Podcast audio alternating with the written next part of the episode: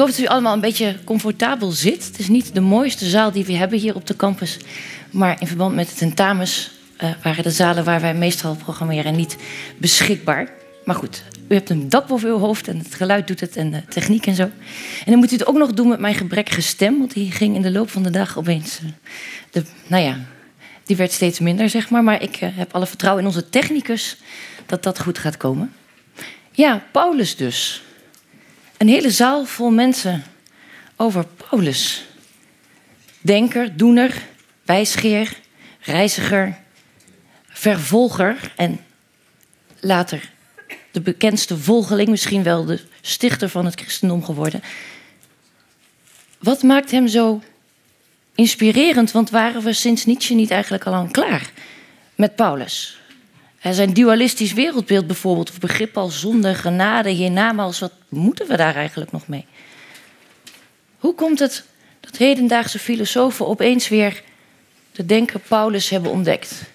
Nou, filosoof Gertjan van der Heijden, hoogleraar metafysica, niet te snel aan onze universiteit. Die kan u daar alles over vertellen. Dat gaat hij zo dadelijk ook doen.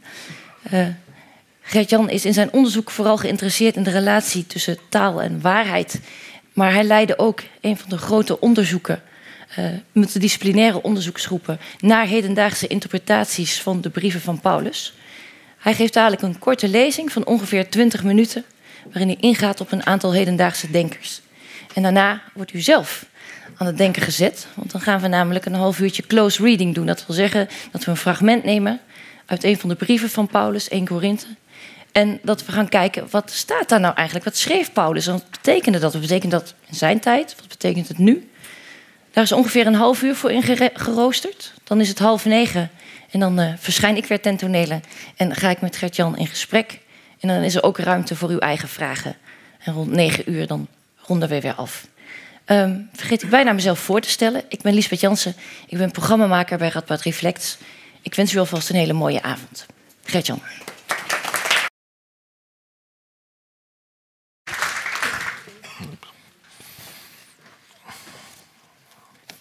Uh, goedenavond. Uh, aan mij uh, de moeilijke taak om iets over uh, Paulus aan u te vertellen. U weet allemaal dat Paulus al twintig eeuwen lang, nou misschien iets korter, maar al heel veel eeuwen lang bediscussieerd wordt, van allerlei kanten bestudeerd is, geïnterpreteerd is. Um, en daar komt nog eens bij dat ik geen theoloog ben. Um, dus ik voel hier mij zo'n beetje inadequaat. Maar wat ik wel Waar ik wel iets van af weet, hoop, tenminste hoop ik, uh, dat zal blijken, uh, is de hedendaagse wijsbegeerte. En er is iets bijzonders in de hedendaagse wijsbegeerte aan de hand, zoals uh, Lisbeth al aangeeft. Is dat er een revival van Paulus optreedt. Op een of andere manier wenden deze filosofen zich eh, tot Paulus. Terwijl zij Paulus' geloofsovertuigingen, dat vinden ze altijd heel belangrijk om dat erbij te zeggen, terwijl ze Paulus' geloofsovertuigingen niet delen. Wat, wat, wat doen filosofen die Paulus, als Paulus spreekt over uh, bijvoorbeeld de wederopstanding van Christus, uh, dat tussen haakjes, of de waarheid daarvan tussen haakjes uh, lijken te zetten. Waarom wenden ze zich dan toch uh, tot Paulus? Dus ik heb gedacht van laten we proberen een... Um, even kijken of ik weet hoe deze werkt. Nee, zo, ja. Um, om te proberen een motto te geven van welke Paulus we vanavond gaan behandelen aan de hand van die, uh, van die uh, filosofen. Um, dat is de non-conformistische Paulus. Uh, de Paulus die, ik geef dit is een hele mooie prent van Paulus. De Paulus die deze uitspraak onder andere heeft gedaan. U moet u zelf niet aanpassen aan deze wereld. Niet conformeren, maar u moet u zelf veranderen. Door uw gezindheid te vernieuwen. Door, uw, door je instelling, je habitus in het leven te veranderen en aan te passen. Um, wat ik eh, in mijn lezing wil gaan doen, um, bestaat uit uh, drie stappen. Uh, het eerste wil ik kort introduceren over welke filosofen we het eigenlijk hebben als we het hebben over die revival van Paulus. En ook proberen al kort aan te geven waarom die teksten van deze filosofen over Paulus niet maar een soort van bijproducten van hun denken zijn, maar eigenlijk gaan over het hart van hun denken. Zij vinden een fundamentele inspiratie van Paulus. Dus die interesse in Paulus die is niet maar een soort van bij, bijproduct. Vervolgens wil ik iets zeggen, zoals Lisbeth ook al aangaf, dat het eigenlijk vreemd is dat filosofen vandaag de dag naar Paulus uh, kijken. Want is het niet zo dat wij uh, met Nietzsche's uh, nou ja, venijnige analyse van Paulus, was de filosofie toen niet klaar met, met Paulus? Dat wil ik wat in kaart brengen en vervolgens laten zien waarom dat misschien toch niet zo is. En daarna gaan we over tot een tekstlezing. En aan de hand van die tekstlezing zal ik proberen, ik ga niet zelf mijn interpretatie van die teksten geven, maar ik ga proberen te laten zien hoe die filosofen vandaag de dag juist deze, waarom ze juist deze teksten lezen. Dat zijn wat passages uit 1 Korinthe. Um, en waarom juist die passages voor hen en voor hun filosofische project van belang is. Want het is natuurlijk altijd zo dat die filosofen die Paulus lezen, die kiezen bepaalde passages en laten andere passages buiten beschouwing. En welke passages kiezen ze nou en waarom juist deze eh, passages? nou, ik heb de achterkant opgedrukt.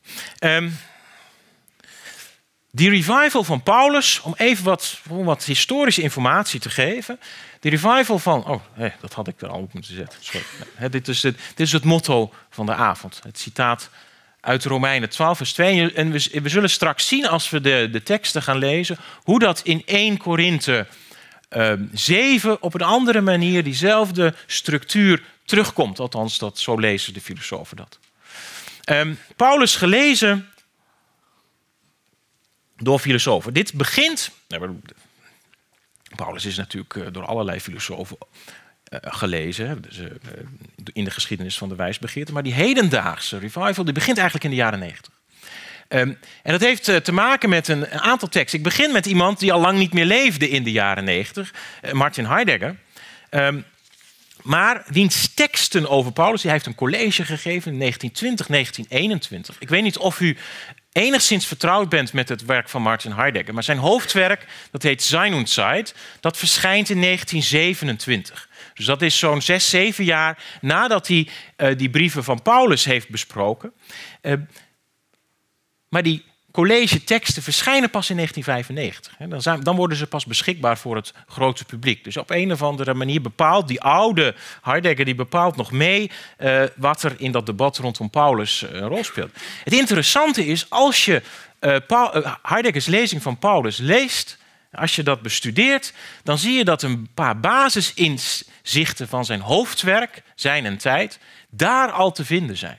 Dus hij heeft dat klaarblijkelijk een aantal van die basisinzichten. En voor de geïnteresseerden, laat ik dat even tussen haakjes zeggen. Als u bijvoorbeeld uit zijn tijd de analyse van de dood, eh, als u daar vertrouwd mee bent, dat wordt eigenlijk al gedacht in zijn lezing van Paulus. Dus er zijn basale inzichten die daar ontwikkeld worden. Veel hedendaagser um, is de volgende auteur, Jacob Taubes. Dat is een Joodse auteur.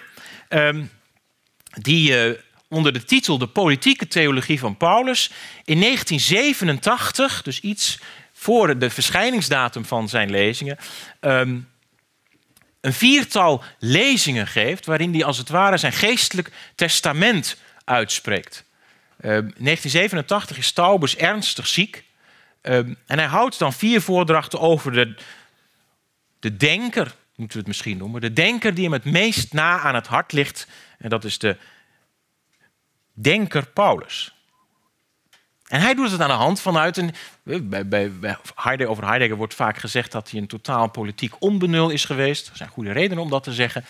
Um, Taubes die leest in Paulus' werk een politieke theologie. Dat wil zeggen, die leest in de theologie van Paulus een politiek programma waarmee hij zich verzet tegen de Romeinen. Het is een uitermate boeiend boek. Ik vind het heel jammer dat dat nog niet in het Nederlands vertaald is. Het is een van de meest geestige schrijvers ook die, uh, uh, die het vinden is. En deze Taubers, dat is misschien het enige wat ik uh, vanavond over hem zal zeggen. Uh, maar deze Taubers die identificeerde zich zo sterk uh, met, met Paulus dat op een, op een goede dag, dat was in 1986, toen hij al ernstig ziek was, hij ging naar de, de apotheker Ehm, hij overhandigt het doktersrecept aan de apotheker en die bekijkt het papiertje. En zoals gebruikelijk zijn handschriften van doktoren zijn niet te lezen. Dus hij probeert te ontcijferen welke naam daar nou staat. En die apotheker vraagt, is uw naam Paulus? En dan zegt Taubers, inderdaad, maar op het recept staat Taubers. En zo voelde hij zich verknocht met, uh, maar Taubes is natuurlijk een heel andere denker dan Heidegger. Die probeert de joodsheid van Paulus uh, te benadrukken. Een hele hedendaagse filosoof, op dit moment een van de, zeg maar, de filosofische sterren in de continentale filosofie, dat is de denker Alain Badiou, die in 1997 een boekje schrijft, Paulus, de fundering van het universalisme. Daar zullen we wat meer over, over zeggen vanavond. Uh, die ziet op een of andere manier en dat is heel opmerkelijk als je dat leest. Als je dat boekje over Paulus van Badiou, dat is overigens wel vertaald in het Nederlands. Ik weet alleen niet of het nog verkrijgbaar is. Maar als je dat gaat lezen, dan lijkt het net alsof je zijn eigen politieke programma, alsof dat één op één vertaalbaar is in Paulus. Nou, dan moet je natuurlijk altijd een beetje oppassen. Hè, van, dat uh, heeft hij niet Paulus heel erg naar zijn hand gezet. Natuurlijk, dat zal het geval zijn. Maar wat interessant is, is dat klaarblijkelijk Paulus dat materiaal wel bood aan hem om dat te denken.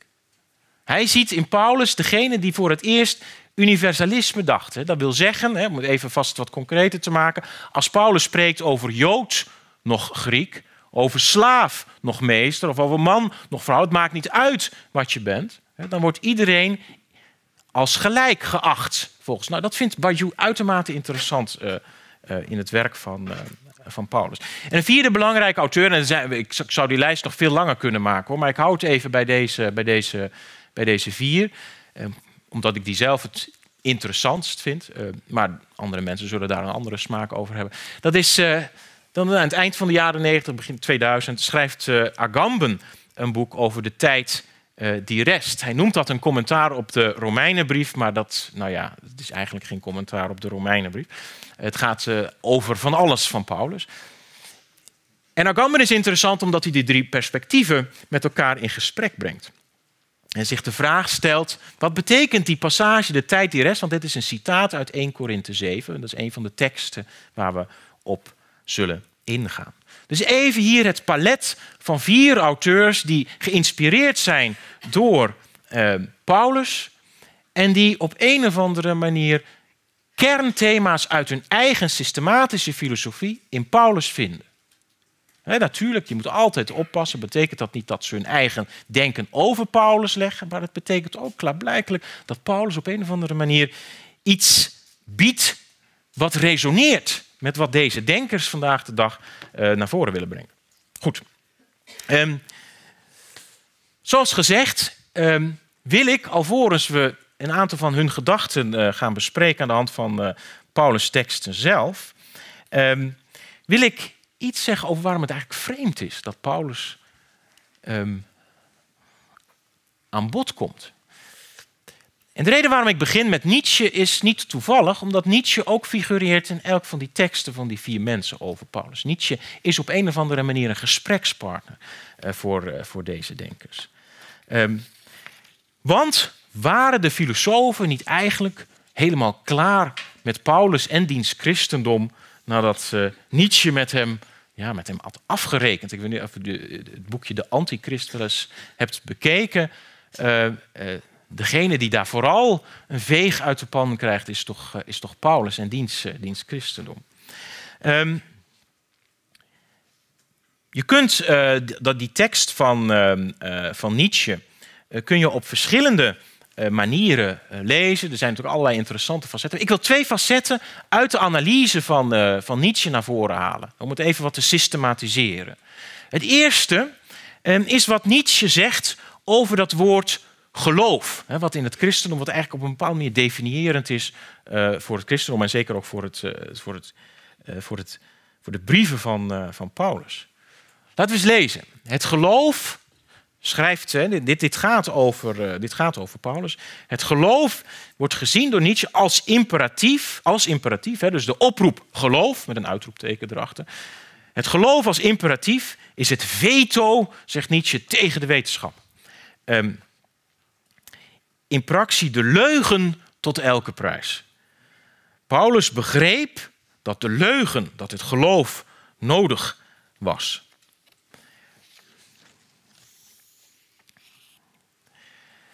Nietzsche verwijst in deze context naar precies 1 Korinthe 1. We zullen daar straks uh, naar die passage ook naar gaan kijken, waar Paulus spreekt over de wijsheid van de wereld die wordt afgewezen door God. Dat zoiets zegt. We zullen dat straks in, de, in het fragment van, uh, van 1 Korinthe, zullen we dat langs uh, zien komen. En in die passage leest Nietzsche dus klaarblijkelijk een verzet tegen wetenschap en een verzet tegen waarheid. Om meteen de uh, volgende, en dan hou ik voor het eerste punt hou ik, op met, met citaat te geven. Een tweede citaat erbij te geven. Geloof, zegt ehm, Nietzsche, geloof betekent niet willen weten wat waar is. Dus er spreekt een soort van reactief verzet tegen de waarheid, die zich in al zijn lelijkheid in onze werkelijkheid soms aandient, om je daartegen uh, te beschermen, om, de, om de, de lelijkheid van de wereld niet op je af te hoeven laten komen,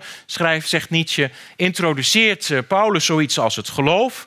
Um, want daarmee kunnen we ons inzetten op het niet willen weten wat waar is. We kunnen de leugen omhelzen. Dat betekent, dat betekent, en dat is even het filosofische punt, dat betekent dat klaarblijkelijk voor Nietzsche er een, een spanning is tussen geloof en weten, maar dat geloof wel van de orde van het weten is want hij definieert het immers in termen van weten, het niet willen weten wat waar is. Dus geloof is van de, moet je begrijpen, in tegenstelling tot redelijkheid, in tegenstelling tot weten. En een van de vragen die eh, de hedendaagse filosofen aan Nietzsche zullen stellen is: van ja, oké, dat is allemaal heel leuk en aardig dat je dat, dat kenmoment, dat wetenmoment eh, naar voren haalt, maar gaat geloven nou echt alleen maar om niet willen weten. Of een omarmen van een ander type waarheid. Hè? Ik geloof dat er een hiernamaals is. Daar zullen we straks uh, op Of kan geloof ook iets anders betekenen? En het lijkt niet heel raar te zijn, zeker als je kijkt naar het Griekse woord pis, pistis. Dat heeft ook te maken met trouw, dat heeft te maken met vertrouwen en betrouwbaarheid. Maar iemand betrouwbaar vinden, dat, is, dat hoeft niet iets onredelijks te zijn. Op het moment dat iemand steeds trouw blijkt te zijn aan je, dan kun je dan de volgende keer toch ook op deze persoon vertrouwen. Toch niet, het staat toch niet op gespannen voet met, uh, met, uh, met weten. Dus Nietzsche heeft een neiging om dat woordje geloof van Paulus op één manier uh, te lezen. En dat, die opvatting over geloof, dat hangt samen bij hem met een tweede punt. Um, en dat, uh, dat tweede punt, ja. Um, dat gaat over dat hiernamaals dat ik al kort noemde. Ja, ik, ik heb niet de poging gedaan om twee verschillende foto's van Nietzsche. Want je krijgt altijd van die foto's waarin die totaal waanzinnig is. Omdat nou, dat vond ik nou ook weer zo, uh, ook weer zo wat. Omdat, uh, het tweede punt, en dat, is een ander belangrijk punt. Dus dan wordt het eerste punt. Geloof wordt gezien als iets kentheoretisch als dat wat tegenover het weten staat. We kunnen de vraag stellen, dat zullen die hedendaagse filosofen doen, is dat eigenlijk wel terecht om Paulus helemaal zo te zien? Het tweede punt is dat Nietzsche een verband legt tussen Paulus en de antieke wijsbegeerte. Dus zeg maar tussen Paulus en de filosofische omgeving waar die op een of andere manier wellicht van heeft moeten weten. Nou, bij, bij, bij Nietzsche is dat, neemt dat nog niet zo'n hele um, uh, uh, gesofisticeerde vorm aan. Hij kijkt alleen naar het, de verwantschap tussen Paulus en wat wij zouden kunnen noemen het Platonisme. Een bepaalde positie die aan Plato wordt toegekend. En christendom, het christendom van Paulus, zo zegt, zo zegt um, Nietzsche, is niets anders dan Platonisme voor het volk. En wat bedoelt hij daarmee met die uitspraak? Platonisme en Platonisme uh, voor het volk. Nou, dat laatste voor het volk, dat kunnen we wel een beetje begrijpen. Hè. Waar Platonisme misschien voor de intellectuelen is, is dan is het christendom is de, de versie daarvan voor, voor, voor het eenvoudige volk of zo. Uh, maar in de, het volgende citaat kun je eigenlijk heel mooi zien waar dat um, om gaat. Ik lees even het citaat voor en dan gaan we het uitleggen. Als men het zwaartepunt van het leven niet in het leven legt, maar verlegt naar het hiernamaals, naar het niets, dan heeft men aan het leven elk gewicht ontnomen. Nou, wat zie je in dit citaat? In dit citaat wordt er een tegenstelling, of een, ja, een tegenstelling gemaakt tussen aan de ene kant deze wereld hier, waar wij nu in leven, en een andere wereld. Nou, voor degene die wel eens een inleidende cursus in Plato heeft uh, gevolgd, u weet ongetwijfeld dan dat Plato, of aan Plato wordt toegeschreven dat er twee werelden zijn. Hè, de zintuigelijke wereld waarin we leven, die is veranderlijk, die wordt getekend door het worden. Aan de ene kant. En aan de andere kant de permanente wereld, een soort van hemelse werkelijkheid van het altijd gelijkblijvende. Dat verandert niet, dat is volkomen, dat is volmaakt. Nu, um, en Nietzsche identificeert dat, dat, zeg maar, dat hemels, die hemelse werkelijkheid uh, met de term hiernamaals, wat al misschien wat meer uh, door zijn interpretatie van Paulus gemunt heeft. Maar volgens hem, hè, dus dat is zijn standpunt, hij zegt: van, ja, laten we eerlijk zijn, hè, dit, ehm, ehm, dit leven hier, hè, dat is het enige leven dat, dat er is. Er is geen andere werkelijkheid. Spreken over het hiernamaals, zoals Plato doet en zoals Paulus op zijn manier zal doen, dat is hun alternative truth. Dat heeft helemaal niks te maken met de werkelijkheid zoals die is. Dat is een illusie, dat is een fictie, dat hebben we verzonnen. Laten we daar alsjeblieft mee ophouden. Laten we alsjeblieft onder ogen komen dat dit de enige wereld is die er is. En daarom zegt hij, daarom zet hij achter dat hiernamaals naar het niets, hè, want dat bestaat helemaal niet. En hij zegt van kijk wat Paulus christendom nou heeft gedaan, die heeft het zwaartepunt van het leven verlegd naar een werkelijkheid die er helemaal niet is. Maar dat betekent dat dat leven zelf, waar wij leiden, daar, zit, daar wordt geen gewicht meer aangegeven. En daarom, dat noemt, eh, dat noemt um, Nietzsche daarom nihilisme. Hij noemt dat een nihilistisch perspectief. Um, collega Paul van Tongeren heeft daar een heel mooi boek over geschreven, over de verschillende kanten van het nihilisme in Nietzsche. Maar dit is één van die betekenissen van dat nihilisme. Nihilisme betekent dat aan het leven dat wij hier leiden geen enkele waarde wordt gehecht, omdat het gewicht wordt verplaatst naar het hiernamaals. Nou, hoe zit dat dan uh, bij Paulus? Hij geeft daar eenzelfde soort citaat uh, kun je vinden als hij spreekt over Paulus. Want dit is een, dit is een uh, deze eerste quote komt uit een tekst die niet over Paulus gaat, maar over het Platonisme en over het denken eh, dat daaruit eh, uit voortkomt. Maar eenzelfde soort idee vind je in zijn analyse van Paulus. En dus inderdaad is, is Paulus christendom een soort van platonisme voor het volk, volgens, uh, volgens Nietzsche. Paulus verlegde eenvoudig weg het zwaartepunt van heel dat bestaan achter dit bestaan. En dat krijgt dan in het, in het geval van Paulus' verkondiging nog een specifieke uh, uh, focus. Um, hij verlegt het naar de leugen van de verrezen Jezus. In wezen kon hij het leven van de Verlosser helemaal niet gebruiken. Wat hij nodig had was de dood aan het kruis en nog wat anders. En het is wel interessant dat inderdaad in de, in de brieven van Paulus, als er over over Christus wordt gesproken, dan is, gaat het zelden over, of nauwelijks zelfs, ik weet niet, misschien dat er één passage of zo over, over, over het avondmaal of zo is dat hij, dat gevierd heeft. Moet ik nou al bijna stoppen? Oh, Oké. ik praat weer veel te lang. Uh, Dat leven doet er niet toe, maar wat hij nodig heeft is de dood aan het kruis en nog wat anders. En dat nog wat anders is natuurlijk de opstanding. En daarvan zegt, uh, zal Nietzsche weer zeggen, ja, maar dat heeft helemaal geen relevantie. Maar zegt uh, uh, bijvoorbeeld een auteur als Badiou, als die met Nietzsche in de clinch gaat, gaat hij precies op dit punt met Nietzsche in de clinch.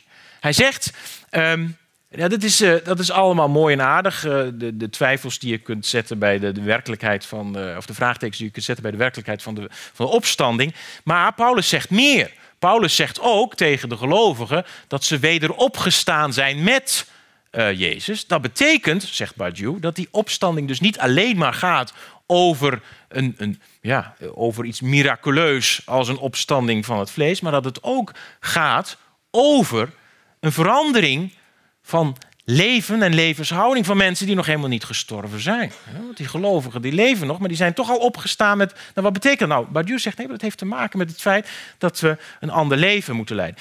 Ik ga toch nog even proberen het verhaal van Foucault uh, uh, erbij te, te, nemen, omdat uh, Foucault die gaat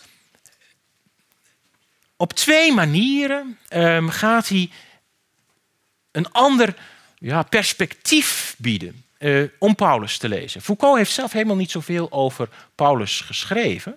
Um, daar is hij. Um, maar Paulus komt één keer terug. In, zijn la, in de laatste, allerlaatste colleges die uh, Foucault... Uh, nou, misschien komt hij wel vaker tot, dat heb ik niet gecheckt. Dus ik moet even op mijn woorden passen. Maar hij komt in ieder geval één keer naar voren... in de laatste colleges van, uh, van Foucault, 1983, 1984... vlak voordat hij, voordat hij overlijdt. En dan komt um, Paulus die komt naar voren in de context... waar Foucault de vraag stelt... waar gaat het nou eigenlijk om in de antieke wijsbegeerte? Dus, dus Foucault doet op een of andere manier hetzelfde als wat, um, uh, wat Nietzsche doet. Hij zegt van uh, als we Paulus moeten positioneren, dan moeten we die in die antieke wereld positioneren. En laten we dat doen aan de hand van ons begrip van de antieke wijsbegeerte. En dan maakt Foucault het volgende cruciale onderscheid. Hij zegt niet dat Nietzsche, uh, hij zegt niet dat Nietzsche ongelijk heeft, maar hij zegt misschien is Nietzsche eenzijdig geweest. Eigenlijk, hè? dus als we dit even zouden zien als een commentaar op Nietzsche. Dat is mijn suggestie om dat te doen. Wellicht, zegt Foucault in, die, in die prachtige, zijn prachtige lezing, het is echt de moeite waard om het uh, om te lezen. Wellicht zou men kunnen zeggen dat de Griekse filosofie sinds Socrates met en door het Platonisme in wezen de vraag van de andere wereld heeft gesteld. Daar ontbreekt het woordje heeft. Um, dus, dus, ja, wellicht is dat zo. zegt, uh, dus misschien heeft Nietzsche gelijk. dat het inderdaad gaat over dat hiernamaals, over die andere wereld, over die verdubbeling van de werkelijkheid.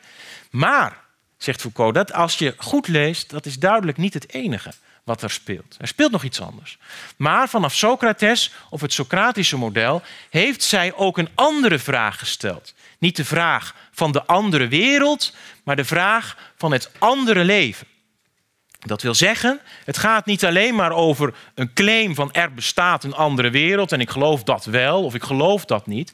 Nee, het belangrijkste appel dat uitgaat in de antieke wijsbegeerte, en hij geeft er hele mooie voorbeelden vanuit de Hellenistische tijd eh, van, eh, is dat wij opgeroepen worden om op een andere manier te leven. En uh, Foucault's favoriete voorbeeld daarvan zij, is de cynische school. En dus dus hij noemt nogal eens Diogenes van Sinope, die komt nogal eens langs. En dat is iemand, nou ja, als je dat alternatieve leven dat hij leidt, die liep rond in een, in, een, eh, in een regenton, die masturbeerde in het openbaar. Nou, wat in ieder geval duidelijk is in dat alternatieve leven dat daar uh, geleid wordt, is dat het op een of andere manier een schandalig leven is. Het is, een, het is aanstootgevend. En is het niet opmerkelijk dat Paulus datzelfde woord, scandalon, gebruikt om zijn eigen uh, proclamatie of zo, of zijn eigen verkondiging uh, te begrijpen. we zullen dat straks in 1, in 1 Korinthe 1, zullen we precies dat woord terugvinden. dus op een of andere manier resoneert dat uh, met Paulus. We moeten Paulus kun je ook lezen als iemand die een oproep doet om een ander leven te leiden. En waarom moet je dan een ander leven leiden? Nou, dat is niet alleen maar. Uh, tegenwoordig hebben we de, de, de, hypes van de levenskunst en zo, hè, waar iedereen van zijn eigen leven een kunstwerk moet maken. Nou, ik ben daar niet zo van. Het is niet helemaal.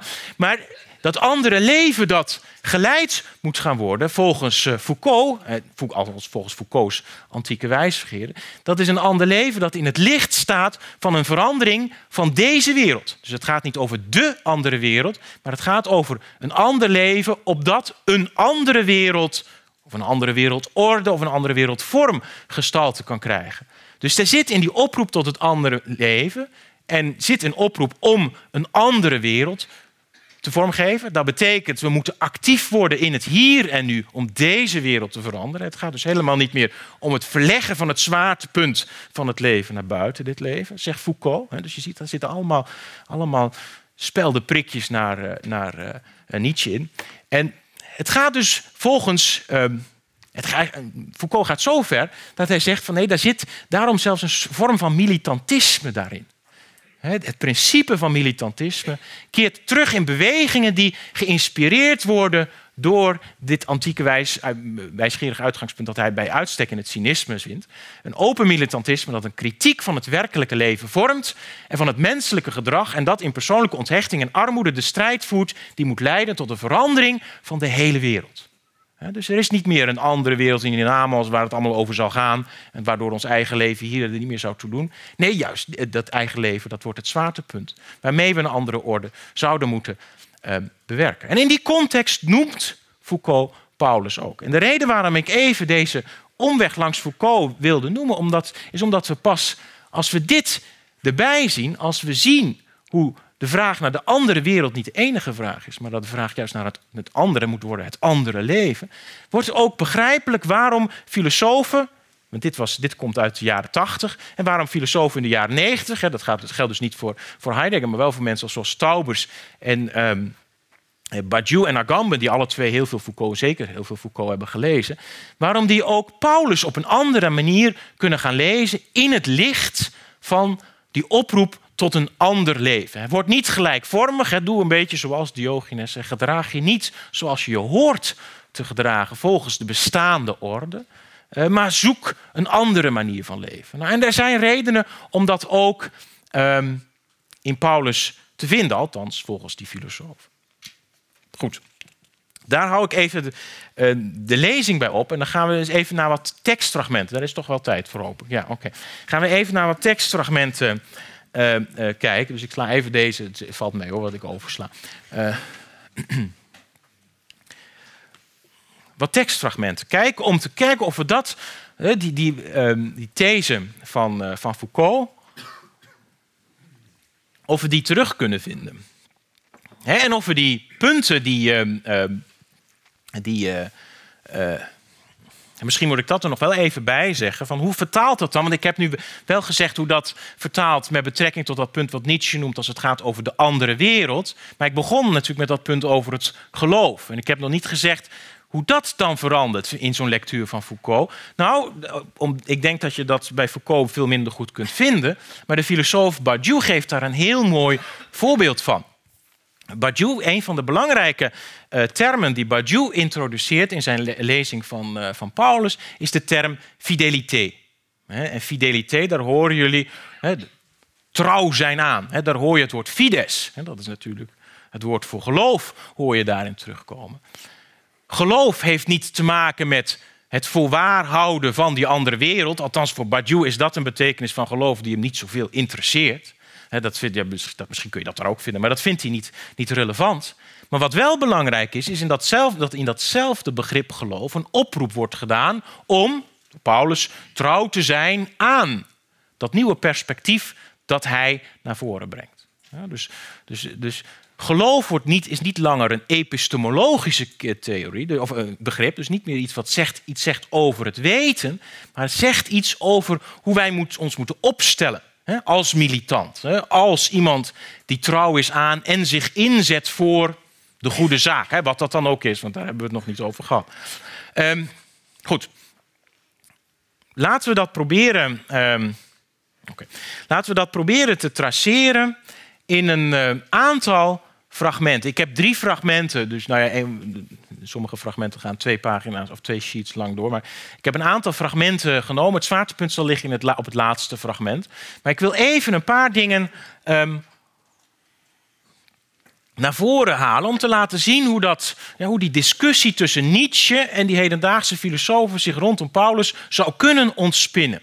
En kijk eens naar, deze, uh, naar dit eerste naar dit eerste, deze eerste passage uit uh, eh, 1 Korinthe 1. Dus dit zijn de versen 18 tot 23. Hè. Um, ik, ik, lees het even voor en dan eh, zeg ik er een paar dingen over. Um, de boodschap uh, over het kruis is dwaasheid voor wie verloren gaan. Maar voor ons, die worden gered, is het de kracht van God. Er staat namelijk geschreven: Ik zal de wijsheid van de wijze vernietigen. Het verstand van de verstandigen zal ik teniet doen. Waar is de wijze? Waar is de schriftgeleerde? Waar is de redenaar van de wereld? Heeft God de wijsheid van de wereld niet in dwaasheid veranderd? Want zoals God in zijn wijsheid bepaalde, heeft de wereld hem niet door haar wijsheid gekend. En hij heeft besloten hen die geloven te redden door de dwaasheid van onze verkondiging. De Joden vragen om wonderen, de Grieken zoeken wijsheid. Maar wij verkondigen een gekruisigde Christus voor Joden aanstootgevend en voor heidenen dwaas. Nou, wat, wat, wat hier opvalt in eerste instantie is de spanning tussen wijsheid en dwaasheid. Er wordt gesproken over de wijsheid van de wereld. En op de volgende pagina, dat, ehm, dan wordt dat vertaald, uh, wat, dat, dezelfde uitdrukking in het Grieks wordt dan vertaald als in de ogen van de wereld. Dat zult u straks, uh, dat zult u straks zien. Maar dat lijkt een soort van refrein te zijn door de drie fragmenten uh, die ik uit de 1 Korinthe brief heb opgediept. Aan de hand natuurlijk van die auteurs die ik bespreek, want die bespreken juist dit soort, dit soort passages. Um, Wijsheid versus dwaasheid. Nou, wat betekent dat nou? Nou, je zou je kunnen afvragen, hè, want als je bijvoorbeeld die zin uh, leest van waar is de wijze, de schriftgeleerde, de redenaar van de wereld. Um, is dat nou, dat, soms wordt dat zo gelezen, dat zou, een, dat zou een verzet kunnen zijn tegen de filosofie of tegen de wetenschap, wat de filosofie was in zekere zin, de wetenschap in die tijd. Maar ja, ja, kijk, als het gaat over de redenaar, of over de schriftgeleerde, dat zou ook, zoals dat in het oude Griekenland deed, een variatie kunnen zijn van de figuur van de sofist. En stel nu, stel nu, hè, stel nu, stel nu dat Plato, of, sorry, Paulus zich daar tegen verzet, tegen de, de figuur van de sofist, dan lijkt hij misschien wel een beetje op Plato, die voor zijn eigen project ook voortdurend zegt van ja, maar die sofisten, die moet je echt niet vertrouwen. Die redenaars, die mensen die zo vooral heel goed kunnen spreken, die de retorica tot kunst hebben verheven, Ehm, hoe zit dat precies? Nou, dat is, dat is één aspect uh, van deze tekst. Het tweede aspect, een tweede vraag, is van hoe moet je dat van deze wereld dan precies lezen? Moet je dat lezen zoals Nietzsche, namelijk als aan de ene kant hebben we deze wereld en aan de andere kant hebben we iets van een hiernamaals en zijn eigen context. Uh, en zijn eigen type wijsheid, waar wij helaas geen toegang toe hebben. Maar ja, eh, misschien als het ons geopenbaard wordt, hebben we er wel eh, toegang toe. Gaat het om die tegenstelling? Of is het veel meer van de wereld, zoals we in, dat, in een moreel pejoratieve zin dat kunnen worden? Hè? Dat is zo werelds, hè? Zoals, we dat, zoals vroeger wel, wel werd gezegd. dan gaat het veel meer over een soort van morele orde. Hè? Ik wil niet zijn zoals men zich normaal gesproken gedraagt in de wereld. Dat is een, dat is een heel ander. Dus ik wil mij op een andere manier gedragen dan conform is. En Paulus lijkt dat heel sterk aan te zetten door hier al te beginnen met het onderscheid tussen dwaasheid en wijsheid. En we zullen op de volgende, als we de, die passage van 1 Korinthe 1 voortzetten, zul je daar nog een paar hele sterke eh, retorische zetten. Want hij, hij kon wel goed schrijven. Hij zei van zichzelf geloof dat hij niet zo goed kon spreken, maar hij kon wel goed, goed schrijven. Um, Ik had het, uh, um, toen we het over Foucault hadden, had ik het over dat, uh, dat aanstootgevende gedrag van de, uh, van de cynici, het scandalon, wat daar staat. Paulus gebruikt daar dezelfde term voor. Dus op een of andere manier is datgene wat hij te vertellen heeft, is aanstootgevend. Dus dat, dat ligt niet lekker. Hè? Dat is een totaal alternatief.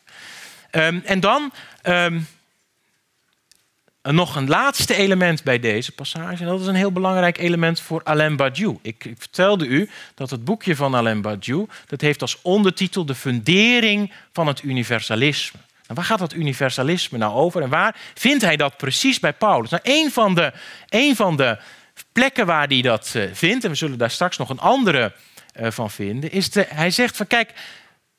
voor Paulus was de wereld opgedeeld in twee groepen. Paulus en Paulus spreken erover. Dat waren aan de ene kant eh, de Joden, want hij was zelf ook een Jood. En aan de andere kant de volken. Dat wordt soms vertaald als de heidenen. Twee identiteiten, zegt Badiou. Twee groepsidentiteiten. Twee nationaliteiten, als je zou willen. Voor die, in die nationaliteiten past die boodschap. Die is niet vertaalbaar in termen van de eigenheid van die nationaliteiten, van die groepsidentiteiten. Wat er vereist is om die boodschap te verstaan, is iets wat uitgaat boven al die particuliere identiteiten die er gegeven zijn. Dus er is een soort van universalisme. Daar vraagt Paulus om. Nog Jood, nog Griek. En wat bij uitstek aanstootgevend is, is natuurlijk deze figuur.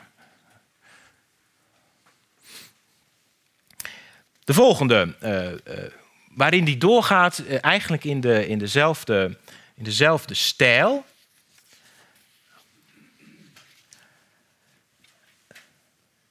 En daar gaat hij nog eens een keer, daar wordt het heel duidelijk dat er echt een verzet, uh, dat, er echt, dat hij een soort van verzet aantekent tegen datgene wat in de ogen van de wereld iets waard is. we hadden het over, uh, over Nietzsche, die zegt dat uh, de, de waarde buiten het leven werd gelegd. nou ja, alleen als je bepaalde waarden omarmt. Ehm, wat, zegt, wat zegt Paulus hier? Nou, ik lees het weer even voor. Denk eens aan uw roeping uh, broeders en zusters. Onder u waren er niet veel die naar menselijke maatstaf wijs waren. Dus volgens de menselijke wijsheid is er niet te vinden. Hè? Dat is het eerste punt. Dus daar identificeert hij zich al niet mee. Niet veel die machtig waren. Daar identificeert hij zich ook niet mee. Niet veel die van voorname afkomst waren. Daar identificeert hij zich, zijn, zijn de, de groep die hij hier toespreekt, identificeert hij zich ook niet mee. Dus datgene wat hoog in aanzien staat, daar wenst hij zegt van daar moet je je niet mee identificeren. Dat wat, wat waardevol wordt gevonden, zo al door de mensen, hè, door de, de wereld waarin we leven. Um, dat is toch minder waardevol dan u denkt. Uh, maar, zegt hij dan, hè, dat, is, dat is de tegenstelling, wat in de ogen van de wereld dwaas is, heeft God uitgekozen om de wijze te beschamen. Dus God wordt nou de, ingebracht hier. Er wordt hier een, godsbegrip in geïntroduceerd. Eh, die zich afzet tegen macht. Die zich afzet tegen eh, naar menselijke maatstaf wijs zijn. En die zich afzet tegen voornaamheid. Ja, dat, dat, Nietzsche kon daar natuurlijk helemaal niet tegen. Want die wilde graag de voorname mens en zo eh, omarmen. Um, maar er is iets, er is iets interessants. Dat is een opmerking, die wil ik u niet onthouden. Omdat, u moet echt allemaal Taubes gaan lezen. Dat is heel Taubes die zegt eigenlijk, eigenlijk was Nietzsche jaloers op Paulus. Waarom? Waarom was Nietzsche jaloers op Paulus? En wat, wat, wat, wat is nou het doel uiteindelijk van, van Nietzsche's filosofie? Wat is een van de hoofdthesen? Dat was de omweertung aller Werte, de herwaardering van alle waarden. Nietzsche wilde niet dat we ons hielden aan de waarden die bestonden. Nee, we moesten ze op de kop zetten. We moesten nieuwe waarden scheppen. Nou, wie is daar nou bij uitstek in geslaagd? Wiens waarden hebben, voor, hebben nou eeuwenlang onze westerse cultuur bepaald? Dat was Paulus. Dus, dus eh, Taubes die zegt van ja, een van de redenen waarom Nietzsche juist met Paulus in de clinch gaat, is omdat Paulus op een bepaalde manier precies gedaan heeft, heeft weten te bereiken, wat volgens hem van het grootste belang is. En in andere teksten, de Antichrist is Nietzsche heel, uh, heel, heel negatief over Paulus, maar in andere teksten zoals Morgenreuther schrijft hij hele, hele intrigerende dingen over de psyche van, uh, van Paulus. Echt de moeite waard om eens te bekijken. En je ziet daar een zekere resonantie met het project um, van Nietzsche. He, vandaar dat Nietzsche ook precies de omgekeerde retoriek inzet, de voorname. Nou ja. Maar Paulus doet het al voor hem, maar dan de andere kant op. Wat in de ogen van de wereld dwaas is, heeft God uitgekozen om de wijze te beschamen. Wat in de ogen van de wereld zwak is, heeft God uitgekozen om de sterke te beschamen. En wat in de ogen van de wereld onbeduidend is en wordt veracht, en zelfs wat niets is, heeft God uitgekozen om wat wel iets is te niets te doen. Wat wel iets is in de ogen van de wereld. En dat, die formulering in de ogen van de wereld, daar staat uh, in, het, in het Grieks weer to dus van wat, wat datgene wat van de wereld is. Dat wordt dus klaarblijkelijk niet alleen maar ontologisch bedoeld als beschrijving van de werkelijkheid, van de kosmos, maar ook als een soort van morele, ethische orde, van de orde van waarden moet je misschien zeggen, die hier uh, op het spel staat.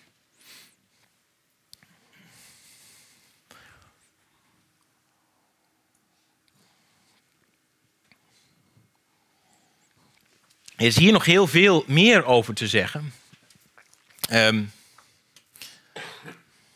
het is natuurlijk bijzonder dat, wat hier staat, wat niets is, heeft God uitgekozen om wat wel iets is te niet te doen. Maar, maar, is God niet ook de oorsprong van alles wat is? Dus is God niet ook de oorsprong van iets, wat, waarom zou hij dat dan vervolgens weer omver willen werpen? Nou, Badiou zegt, eigenlijk wordt hier een heel bijzonder godsbegrip geïntroduceerd. Namelijk een God die geen genoegen neemt met de bestaande orde. Maar die juist datgene wat niets lijkt te zijn, maar wat wel de kiem bevat van die andere wereld, die als we daar voor werken tot stand kan komen,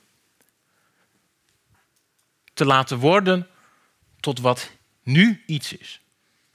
Ja, zodat het tot ons plooiing kan komen. Dat is, dat is het, dat God, een eigenaardig tegen, een tegendraads godsbegrip zoals, uh, zoals uh, Nietzsche, of uh, sorry, Badiou dat leest. Um, Ik denk dat ik deze even oversla voor uh, uit de oogspunt van de tijd. Misschien alleen even de laatste, laatste zin, om weer even aan te geven van, uh, dat gaat hier weer over dat, uh, dat toekosmo weer van de wereld. Opnieuw diezelfde tegenstelling. En, en hier zegt het zelfs heel, heel scherp. Wij zijn het uitschot van de wereld geworden, het uitvaagsel van de mensheid. Waar, waar Paulus zich mee identificeert, zijn de mensen die helemaal niets zijn.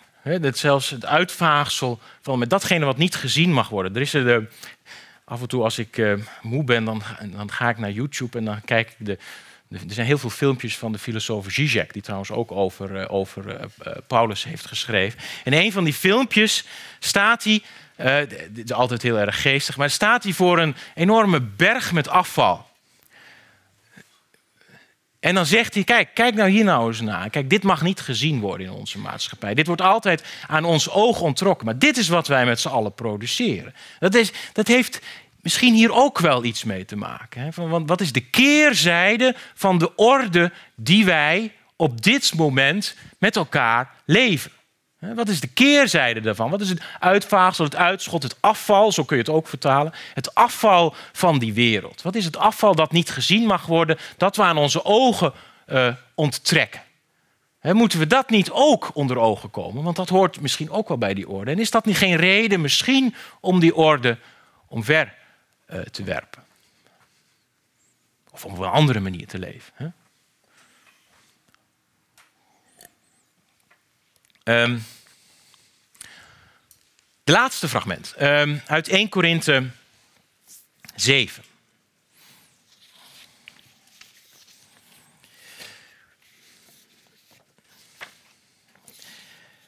Dit zou uh, om verschillende redenen wel eens een, een soort van hoofdfragment uh, genoemd kunnen worden. En vooral ook wat er op de volgende, want hij loopt op de volgende sheet nog een beetje door. Um,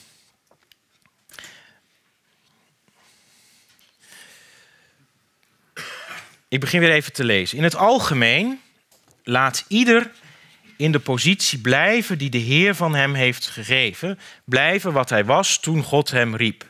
Dat schrijf ik voor aan alle gemeenten. Dus, eh, dus eh, we moeten van Paulus ook niet een soort van totale revolutionair maken. Hij zegt van joh, we kunnen het ook wel, we kunnen gewoon blijven in de positie uh, waarin we geroepen worden. Maar uh, oké, dus je hoeft niet meteen alles eh, te veranderen. Maar je moet je wel op een fundamenteel andere manier je daartoe verhouden. En dat komt uh, vervolgens uh, aan bod. Iemand, nou, hij gaat nog even door. Iemand die besneden was toen God hem riep, moet het niet ongedaan laten maken. Iemand die onbesneden was toen God hem riep, moet zich niet laten besnijden. Hè. Als we even weer terugdenken aan die, die, die, ehm, die opdeling hè, van de Joden en de volken, die we op de, in het eerste fragment zagen. De Joden, dat, is, dat staat natuurlijk voor de besnijdenis. En de volken, dat zijn de onbesnedenen.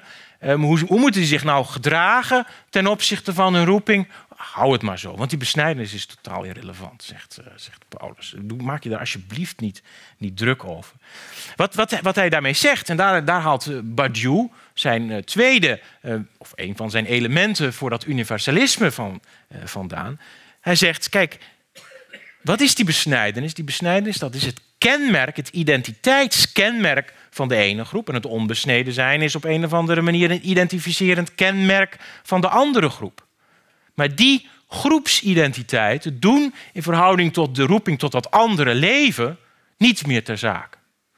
Dus wat we krijgen in die roeping tot dat andere leven, dat is iets wat voor iedereen gelijkelijk toegankelijk is. Dus het is een oproep die aan iedereen op dezelfde manier tot uitgaat. Misschien vandaag de dag, waarin allerlei vormen van nationalisme uh, en groepsidentiteiten enzovoorts weer opkomen, is het misschien toch wel goed om nog eens even na te denken. Wat zit er precies in zo'n universaliteitsoproep?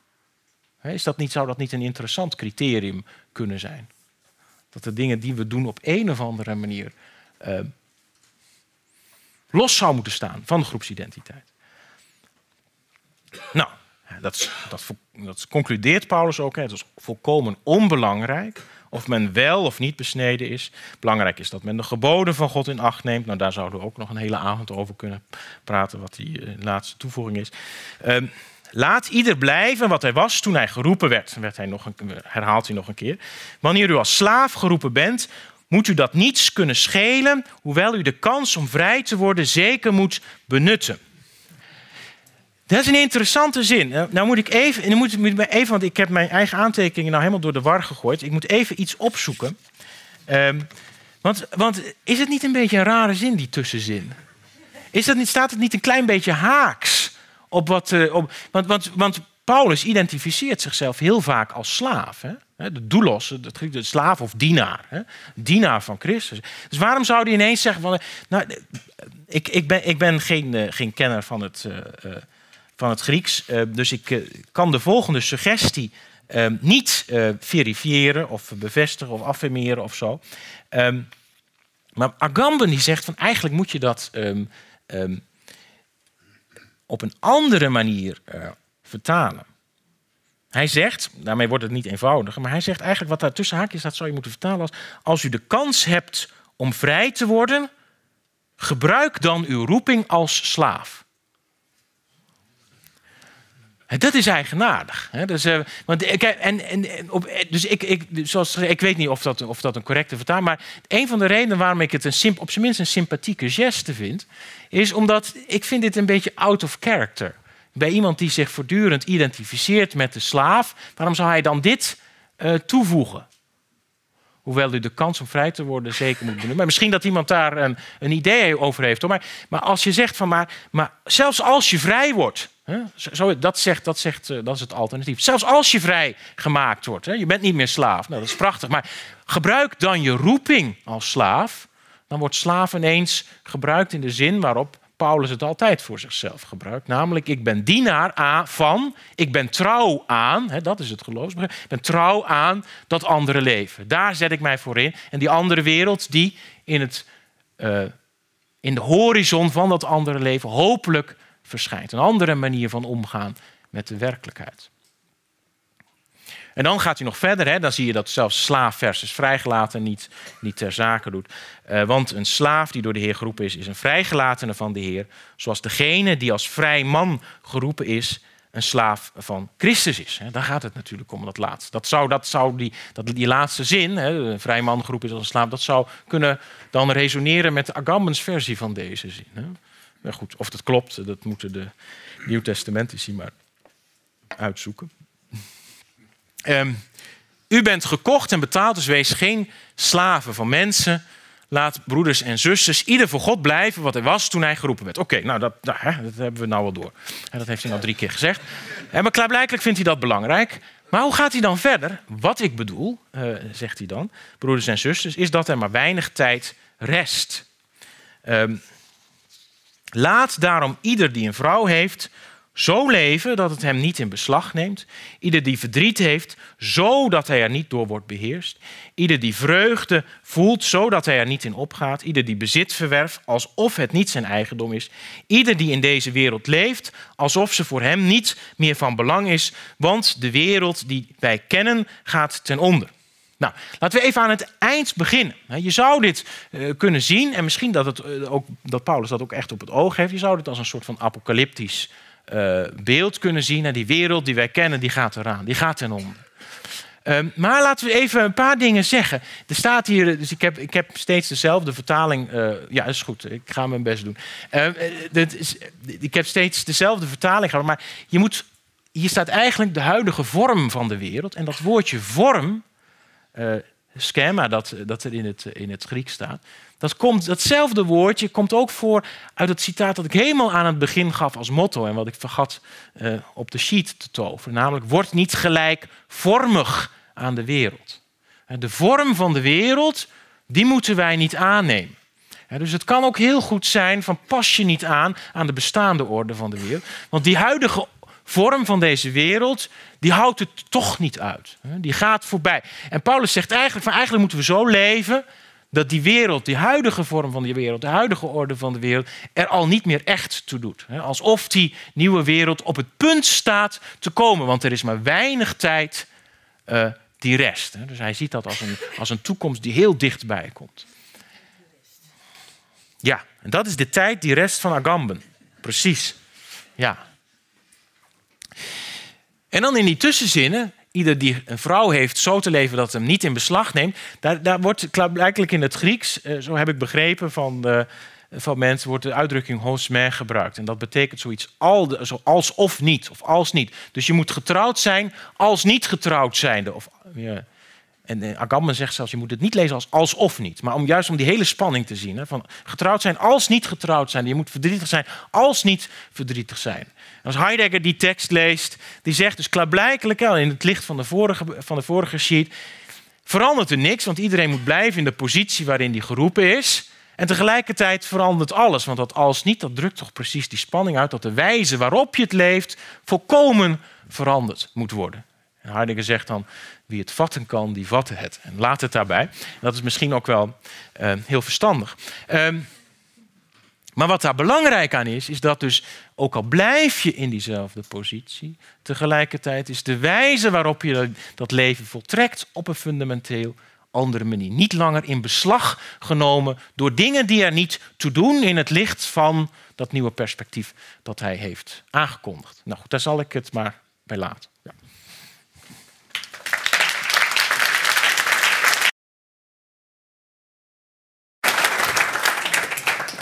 Ja. Dankjewel, dankjewel Gerjan. Ik ga die glazen even ja, dat is goed, ja. wisselen, alsjeblieft. Ik moet even bedenken waar ik ga beginnen, want je hebt zoveel verteld. um, ik herinner me dat bij ons eerste voorgesprek, toen zei je zoiets als, uh, telkens als... Telkens wanneer mensen Paulus gaan lezen, dan begint de revolutie. Ja, ja. En dit is nu weer bij uitstek een tijd waarin mensen, de filosofen, uh, onder andere Paulus gaan herlezen. Hoe komt dat? Wat is die revolutie die misschien staat nou, aan te breken? Ik denk dat, uh, nou ja, of er een revolutie uh, aan zit te komen is de vraag. Uh, maar dat, de, de, de, ik, ik, zie het nog niet. Maar de, de, filosofen hopen daar wel op. Dus ik denk dat, dat je moet beseffen dat er achter de, de interesse in Paulus, dus een van de dingen die ik helemaal niet genoemd heb, is dat er zit ook een bepaalde politieke mhm. interesse, ja. politiek-filosofische interesse. En dat geldt vooral, dat geldt bij Heidegger zoals ik al zei, veel minder. Maar bij Badiou en Agamben in het bijzonder wel, dat op een of andere manier wij in een tijd lijken te leven, nou, gekenmerkt door ja, een soort van amalgaam van een, bepaalde economische orde. Het kapitalisme dat zich heel goed verwerkt met, met een bepaald wetenschappelijk-technologische uh, wereld. Waar op geen enkele manier een alternatief voor lijkt, uh, voor lijkt te zijn. Dus Zizek, nog een keer, Zizek is soms wel heel grappig omdat hij het heel treffend kan zeggen. Zizek die zegt ergens, die schreef in een interview van het is voor ons makkelijker voor te stellen dat de wereld vergaat dan dat het kapitalisme ten einde komt. Ik denk dat dat, ik bedoel, of dat klopt en zo, dat moet maar, maar dat is volgens mij een beetje de mindset van waaruit deze filosofen geïnteresseerd zijn in Paulus. Waarom? Omdat Paulus um, in een context uh, waarin er ook niet zoveel alternatieven leken, toch een wonder, bij wijze van spreken, een totaal nieuwe gebeurtenis, gebeurtenis van een totaal nieuwe uh, proclameren. Ja, dat is, dat is uh, voor hen interessant. Kun je dat denken? Hè? Ja, want je, zei inderdaad, Paulus formuleert een manier van denken waardoor het onmogelijke toch mogelijk wordt. Kun je daar nog iets meer over zeggen? Nou, um, um, nou ja, of het onmogelijke ooit mogelijk kan worden, is natuurlijk de vraag.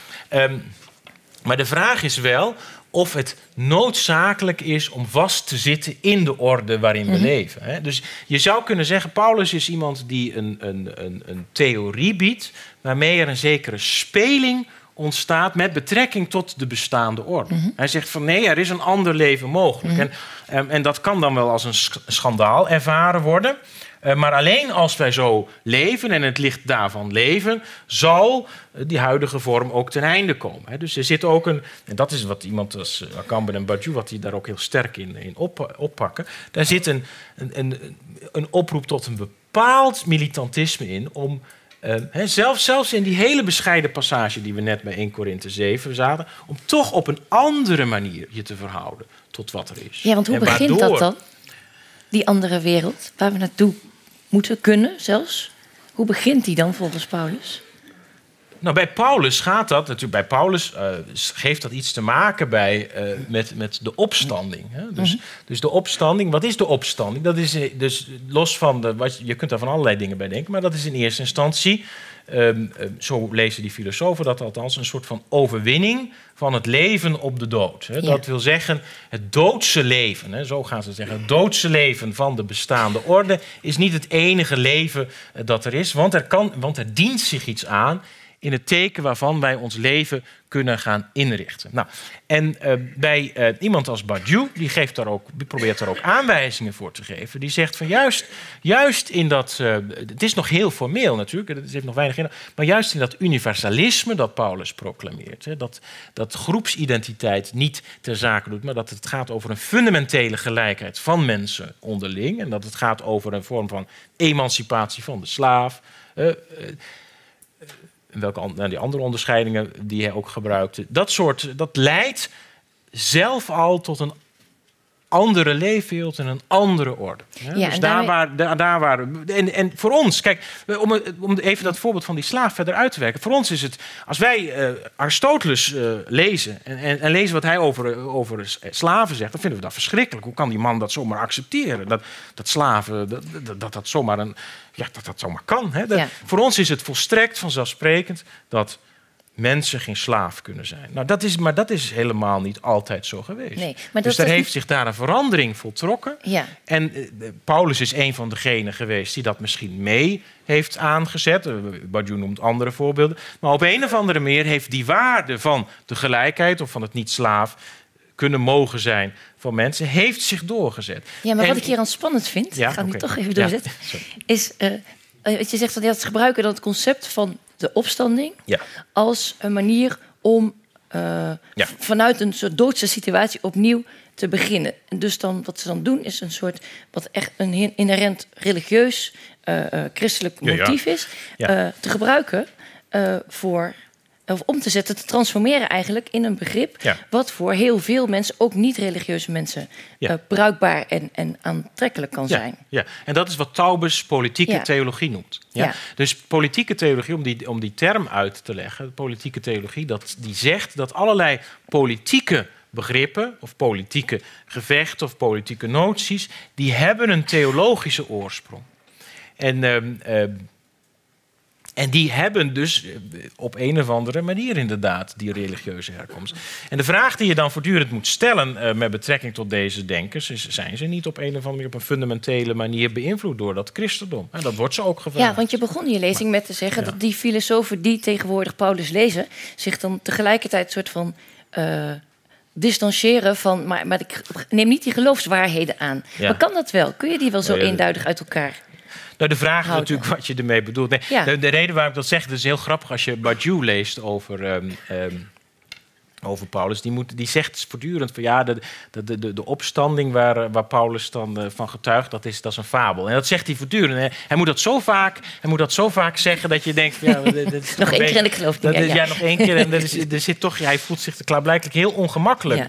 ongemakkelijk bij. Maar hij geeft natuurlijk een eigen duiding daarvan. Hè. Dus hij heeft, voor hem is die opstanding in eerste plaats... Ik, ik heb dat kort, denk ik, uh, ik, hoop, ik hoop dat ik dat genoemd heb... maar een van de belangrijke betekenissen van die opstanding is dat dat niet alleen gaat over eh, de figuur van Christus die opgestaan is, maar dat dat tegelijkertijd met hem eh, de gelovigen opgestaan zijn. En dat, daar zegt Badiou van, kijk, nou, maar dat is misschien wel een van de kernbetekenissen.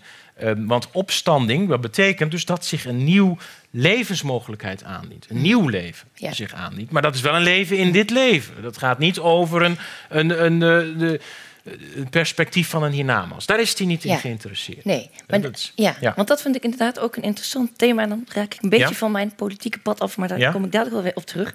Ik heb me nou steeds afgevraagd, hoe kan iemand uh, als Nietzsche... Uh, hoe kom, waar komt de kritiek van Paulus is alleen maar geïnteresseerd in het hiernamaals vandaan als je weet dat Paulus zich uiteraard baseert op Jezus, die zo heel sterk gericht was op de mensen hier en nu. En dan vooral de mensen in de marge, iemand die zich heeft opgeofferd, nou ja, tot in de uiterste consequentie. Hoe kun je van zo iemand denken dat het hem niet om deze wereld gaat? Nou ja, nee, maar, dat, ja, maar dan, moeten we eerlijk, dan moeten we eerlijk zijn ja. naar Nietzsche toe. Want Nietzsche zegt in de Antichrist, die heeft een hekel aan Paulus, maar die zegt, ja, de figuur van Jezus is eigenlijk hartstikke Dat is, dat is prima. Oké, dus hij zegt eigenlijk, Paulus Nee, heeft van Christus een soort... Nou ja, heeft het punt is, kijk, dus als, gedaan. wat, je, wat je vertelt net, hè, wat Ja. je zegt over wat, wat Jezus allemaal deed in zijn leven en zo. Die verhalen die staan opgetekend in de. Ja. Hè, dat staat opgetekend bij Matthäus, Marcus, Ja. Lucas, Johannes. Ja. Maar niet in de brieven van Paulus. Nee. Dus op het moment dat Nietzsche, Nietzsche maakt, die heeft dat allemaal heel goed begrepen. Die maakt daar, allemaal daar een onderscheid tussen. Die zegt van ja, kijk, die Paulus die heeft dat leven van Jezus helemaal niet nodig. Dat feit dat, dat, dat dus, dus hij maakt van ook een intrigerende figuur van Jezus. Daar zou je ook een hele lezing van kunnen, van kunnen maken. Ehm, maar hij zegt van Paulus heeft dat leven niet nodig.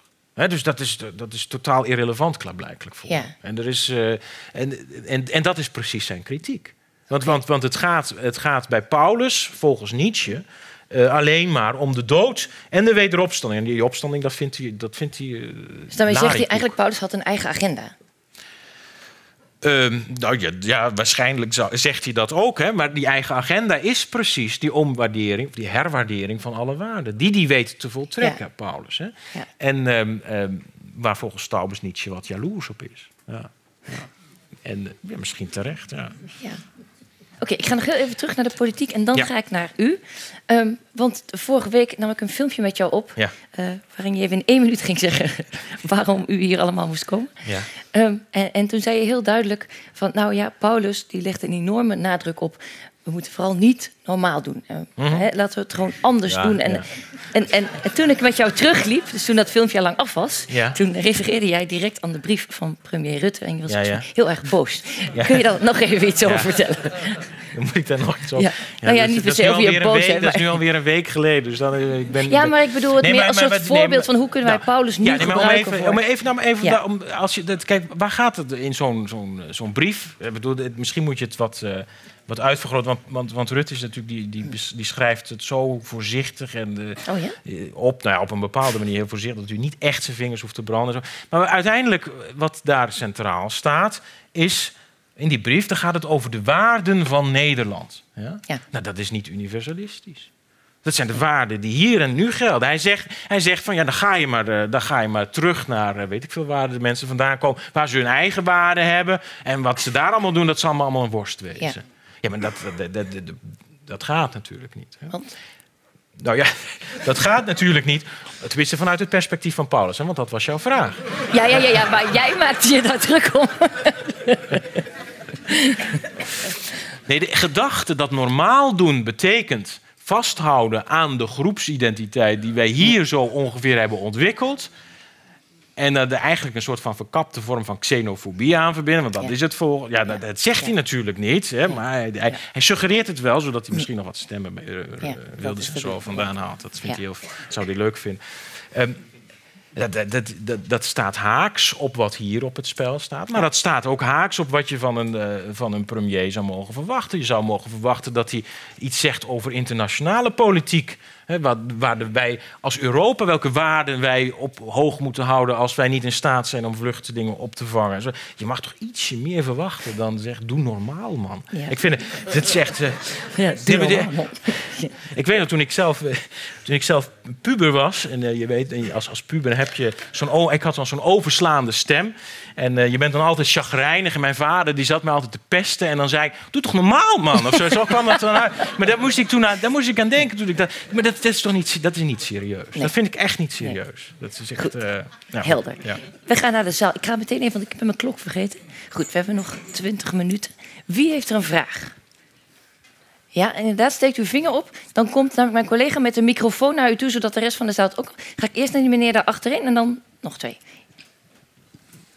Ja, ik wil graag even terugkomen op, de, op een discussie eh, dat Nietzsche als het ware een weg drijft tussen Jezus van Nazareth en Paulus. Ja, ja. In hoeverre vind je dat eh, het gedachtegoed van Paulus schatplichtig is aan dat van Jezus van Nazareth? Wat vind je zelf ervan? Dat is wel een moeilijke vraag. Ehm, dat is natuurlijk een heel amalgaam geworden. Hè? Door, doordat eh, de, de manier waarop dat gerecipieerd wordt, is zijn het altijd de brieven van Paulus samen met de evangelie. Dus je krijgt dat altijd als één pakket aangediend. Dus ik, het is daarom wel heel interessant wat Nietzsche doet. Dus als je dat, eh, toen ik dat voor het eerst las, dacht van hé, hey, dat, is toch wel, dat is toch wel heel erg boeiend. Dat hij, daar een, dat hij daar een onderscheid maakt tussen twee facetten die je eh, in eerste instantie als bundel aangereikt krijgt. Um, dan zou de vraag zijn, maar ik weet niet of ik daar een goed antwoord op heb, van wat zou dan de, wat zou de Jezus van Nazareth dan precies uh, uh, bieden? Kijk, bij, bij de, dan weet ik niet of ik met Nietzsche mee zou gaan, want bij Nietzsche is de Jezus van Nazareth in eerste instantie uh, iemand die zo hypergevoelig is, dat hij zich helemaal terugtrekt in zichzelf. dus die wordt, die wordt op een of andere manier door alles, alles wat hij om zich heen aantreft, wordt hij aangedaan en daar kan hij niet mee omgaan. En daar komt daar een soort van um, uh, verzet tegen het leven. Want hij ziet wel een soort van levensvijandigheid ook nog in, uh, in de figuur van Jezus Nietzsche. Of dat, of dat een, dat een goede karakterisering is, dat weet ik niet. Nee, dat weet nee. ik niet of dat uh, helemaal. Maar het is wel een hele interessante psychologische schets die Nietzsche geeft. Ja. Ja. Ja. Maar het opkomen voor de verworpene aarde en universele. Ja. Nee, nee. Van Jezus van Nazareth, dat strookt toch, dan moet er stroken met zijn volgelingen. Nou, ik, ik, denk als het gaat. Nou ja, ik denk dat het idee van het opkomen voor de verworpenen der aarde. dat je dat ook in de passages die ik uh, las bij Paulus. die zie je natuurlijk heel duidelijk. Hè? Dus hij identificeert zich met het laagste. Hè? En hij, uh, hij, hij, hij, hij, ziet in de mensen die hij voor zich geeft, ook in eerste instantie, niet de, de, de mensen van de machthebbers en zo. Dat vindt Nietzsche natuurlijk. Maar als Nietzsche het heeft over de slavenmoraal, volgens mij heeft hij dan ook gewoon weer Paulus in het vizier. Want, want, want, wie noemt zichzelf nou graag slaaf? Nou, Paulus doet dat. Ik, aan het begin van de Romeinenbrief. Ik ben de dienaar van Christus. Slaaf. Ja. Ik ga naar de volgende vraag. Daar is een meneer met een groene trui. Ja, mijn collega komt eraan. Ja. Dank u wel. De tekst van Paulus zal niet veranderen, maar natuurlijk wel degene die hem leest. Mhm, mhm. En die heeft veel moeite met het perspectief waarin dat gelezen moet worden. Datzelfde lot dat treft natuurlijk ook Augustinus, waar je diezelfde uh, ambiguïteit mhm, aantreft. Ja. Ik uh, zie wel veel politiek in de teksten van Paulus, want politiek is eigenlijk nadenken over de toekomst. En die toekomst zit bij Paulus erin met een woord dat u vermeden hebt, denk ik. Eschatologie. Mhm, mhm, mhm. Daarover wil ik iets meer horen. nou, nee, dat klopt hoor. Dus, uh, um, um, als het gaat over de eschatologie, ik denk dat dat, dat heeft ermee te maken dat dat niet ter sprake is gekomen. Heeft een beetje te maken met het feit dat ik mij vooral wat vanuit Badiou heb laten inspireren voor deze, voor deze lezing. Maar uh, een van de thema's die uh, wel heel uitdrukkelijk aan de orde komen bij de, bij de filosofen, en in bijzonder bij, in de tekst van Heidegger, is het thema van de parousia. dus dat van de wederkomst van Christus. Dus als het gaat, dat is eigenlijk het begin van de laatste, van de laatste dingen.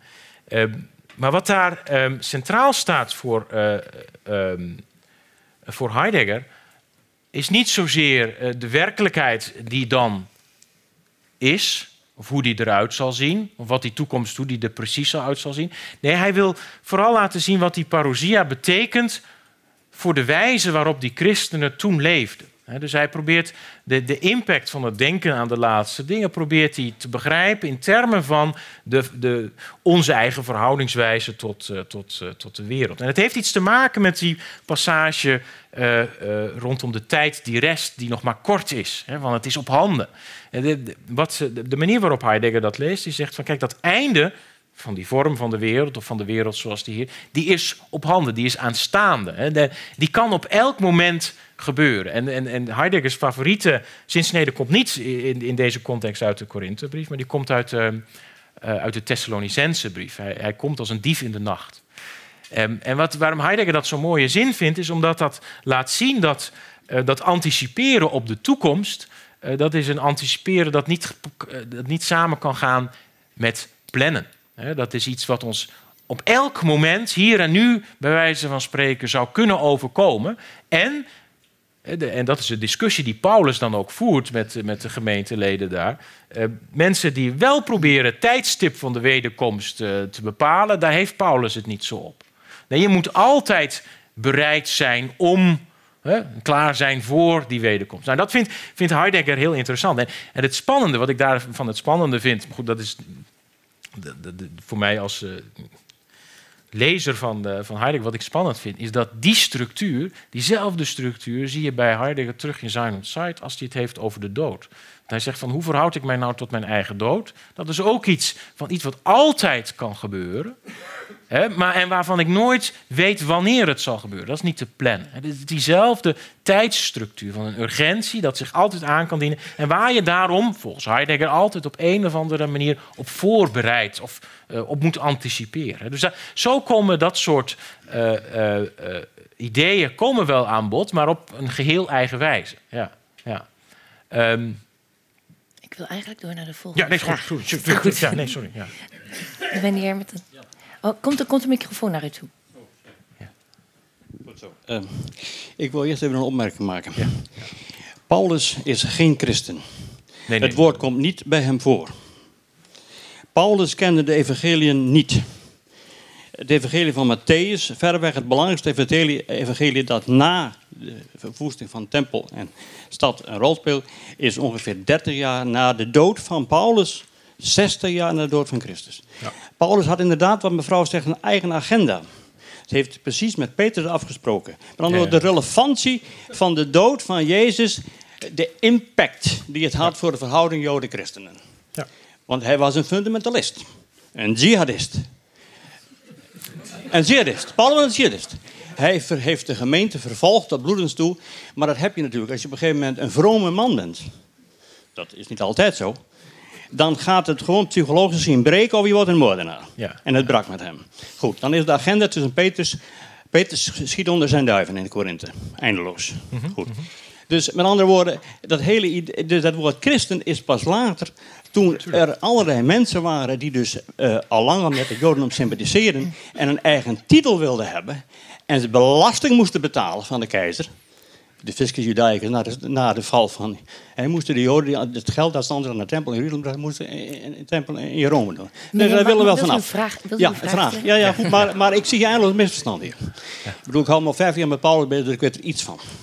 Verder, parousie is natuurlijk niet wat wij ervan Dat is wederkomt in de zin iets dat je weer tegenkomt. Uh -huh. Paraimi in het Grieks, nietwaar? Dat goed. Dan heb ik een vraag. Ik begrijp niet waarom u nou zo'n rotvertaling hier op het scherm brengt.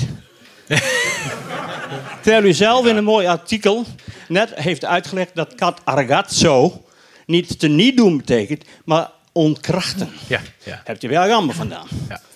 Waarom houdt u hem dat nog niet voor? En nou, komt, nee, maar, nee, maar dat, dat wordt misleid met zo'n rotvertaling. Verder staat er in het Grieks staat natuurlijk niet de gekruisigde Christus, maar dat Christus gekruisigd is. Mhm. Het is een perfectum. Nu met andere woorden, wij zeggen ook niet, ik deel, u, ik deel u een aangekomen Piet mee. Ik deel u mee dat Piet aangekomen is. Dat zegt Paulus. Goed, en dat is, en die hele wijsheidsverhaal, dat gaat natuurlijk, de microfoon gaat uit natuurlijk, want ik ben te lang aan het woord. Dat gaat in tegen Apollos. Uh-huh. Apollos was beïnvloed door de sofisten. Uh-huh. Ja. En dat zit in de hele e-, eerste vier hoofdstukken van de eerste brief. En, die, en Paulus was de boel aan het verstieren van hem in Korinthe. Want het was een elo eloquent iemand. Hij had mooie verhalen. En dat vonden de Corinthiërs prachtig.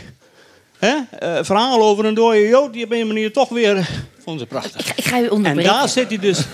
nou goed, Want ik daar zit hij tegen, tegen, tegen, tegen in. Maar goed, dan tot slot. Nee, nee, nee. nee. Dan tot slot. Uh, Heidegger is de boelman geïnterfereerd. Sorry, wat? Heidegger heeft de boelman op het verkeerd spoor gezet. Ah, oké. Okay. Uh, Taube gaat erin mee. Maar, wacht even, meneer. Uh, Barioel gaat er ook mee. Nee, Alleen nee, Agamben nee, heeft zinnige dingen. Amen. Ja, maar ja. Waarom, welke vertaling was het überhaupt? Dit is de nieuwe Bijbelvertaling. Ah, oké, goed. Ja, daar valt ja. iets op. Ja, daar valt iets Nou, dat vind ik wel ik denk zeker dat u gelijk hebt van als je daar een, een, hele gedetailleerde studie van wil maken, dan kun je bijvoorbeeld beter de Statenvertaling die heel letterlijk het Grieks volgt of andere vertalingen gebruiken. Uh, maar het, het, het, het, het MBV is Nederlands, hedendaags Nederlands. Dus dat is een gangbare vertaling die vaak naar voren wordt gebracht. Maar u hebt gelijk. Dus ehm, ehm, u wees er ook zelf op dat ik op bepaalde punten dat wel aan de orde stel. En dat ook heel erg belangrijk vind om dat heel precies te doen. Hè? Maar goed, je moet doen wat je kunt doen in zo'n lezing. Um, wat, wat u verder zegt over die Korinthebrief, ja, ik, ik, dat, natuurlijk, dat klopt ook. Hè, maar um, dat zijn heel veel historie, bijvoorbeeld als het gaat over die discussie met, uh, met, met Apollos. Dat zijn natuurlijk hele belangrijke historische overwegingen. Um, en als uh, Nietzsche bijvoorbeeld het wel Paulus heel makkelijk aan dat christendom, als, als de stichter van het christendom noemt, terwijl er nog helemaal geen sprake is van, het, van dat woord christen, dan is dat natuurlijk slordig. Maar dat komt omdat die filosofen ook hun eigen agenda hebben. Dus, dus, en dat, ik denk dat het heel belangrijk is om dat uh, te begrijpen, ook in die lectuur van, uh, die zij geven van Paulus. Zij geven geen lectuur waarin ze uh, trouw zijn aan de historische context van Paulus. Nee, nee. was, die Paulus had meegekregen dat zijn vader hem dat had verteld. Had. Ja, oké. Okay. Ja, zeker. Dat ook, ja. Ik wil graag, hier vooraan is een vraag. Ja, daar ging... Oh, ja, dat is goed. Ja, dankjewel. Oké. Okay. Um, daar gingen bij mij wat alarmbellen uh, af bij uh, slaaf. Ja, ja. En uh, je bezit beschouwen alsof het niet je eigen bezit is. Ja, ja. verdriet voelen met -huh. mate kwam er een beetje in voor. Seneca, mm -hmm, apatheia mm -hmm, um, en spiritualiteit komt hier uh, in naar voren. Ook, ik link dat aan, um, blijf zitten waar je zit en vervoer je niet. ja. ja, vervoer je niet. Ja. beperk je tot je habitus, verander Mhm, dat. Zit daar ook een bepaalde spirituele boodschap in? Of op zijn minst een bepaalde, laat je niet meevoeren door je emoties en kijk eens even naar, naar binnen. Nou, um, de, het is duidelijk, hè, dus daar zijn wel veel studies ook over geschreven. Ik ben daar zelf geen, uh, geen expert over, maar dat er heel veel verwantschap is tussen Paulus en de Stoa. Dus in die, die tekst van dat Hoosme, uh, die ik net, uh, net las, dat, dat kun je ook uitleggen als, als, een, als een variatie van de adiaphora bij de Stoa. Dus de dingen die, er, die niet in zichzelf goed of slecht zijn, in dit geval goed of slecht zijn voor, voor dat andere leven, dat Paulus verkondigt. Uh, maar die je kunt gebruiken in het teken van dat andere leven. Dus dat hoef je niet te veranderen. Waarom hoef je. Dus of dat meteen. Een, dus of het kwiet is, die hoeft het niet. Maar je kunt dat stoïs uitleggen. Van dat is in zichzelf niet goed of slecht. Uh, maar je kunt dat op een manier.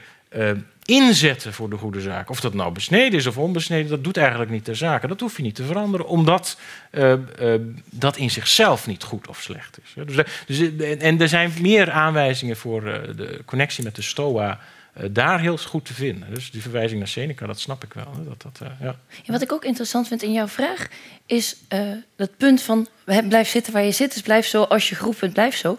Zit daar ook een bepaalde uh, en dat is misschien een beetje in, in tegenspraak uh, tot de rest, maar zit daar niet ook een soort oproep in tot, nou ja, je hoeft, je hoeft eigenlijk niet zoveel te doen. Weet je, blijf maar waar je bent, wacht het maar af. Zit er niet ook iets resignerends in? Iets, iets nou ja, de, de, um, er zijn ook mensen die dat. Dus de, Taubes die, die zegt dat met betrekking tot uh, een paar hoofdstukken in de Romeinenbrief. Die zegt van ja, Paulus die zegt van hou je maar een beetje op de vlakte als het gaat over de Romeinse heerser. Hè, want, uh, kom maar niet uh, al te zeer in de problemen. Hoeft ook niet, want het is, het is toch bijna allemaal gebeurd. Hè?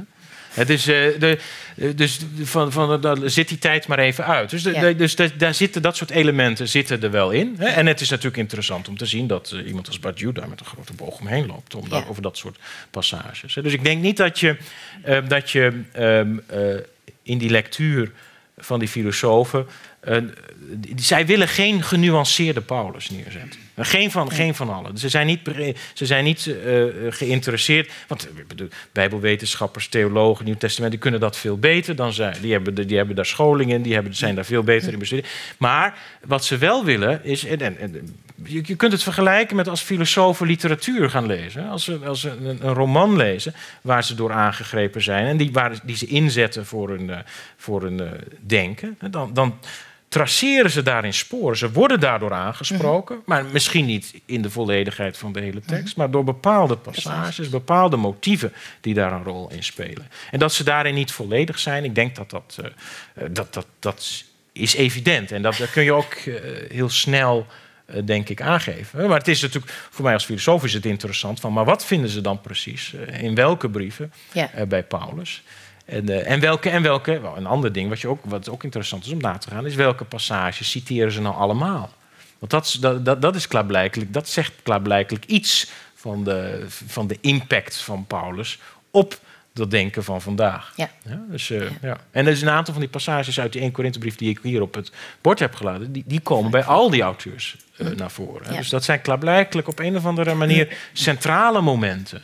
Uh, waar ze wat Ja. mee kunnen. Ja. Ik zie nog verschillende vingers. Ik, ik heb nog twee minuten. Dat wil zeggen dat ik die meneer nog het woord heb beloofd. Als u een hele korte vraag hebt. Fijn. Nee, komt de microfoon. Dank u. Er zijn ook theologen die Agamben en anderen lezen. Eh, eh, we hebben een leesgroepje al een paar Ja. jaar. En steeds dringender wordt de vraag: hoe kom je met elkaar in gesprek als theoloog en filosoof? Agamben eh, gaat in ieder geval vanuit alles wat theologisch is eh, niet de moeite waard is. Agamben. Ja. Nou, dat weet ik niet. Ik denk dat A- Bij Agamben... voorkeur geen theologische ex- explicaties en zo.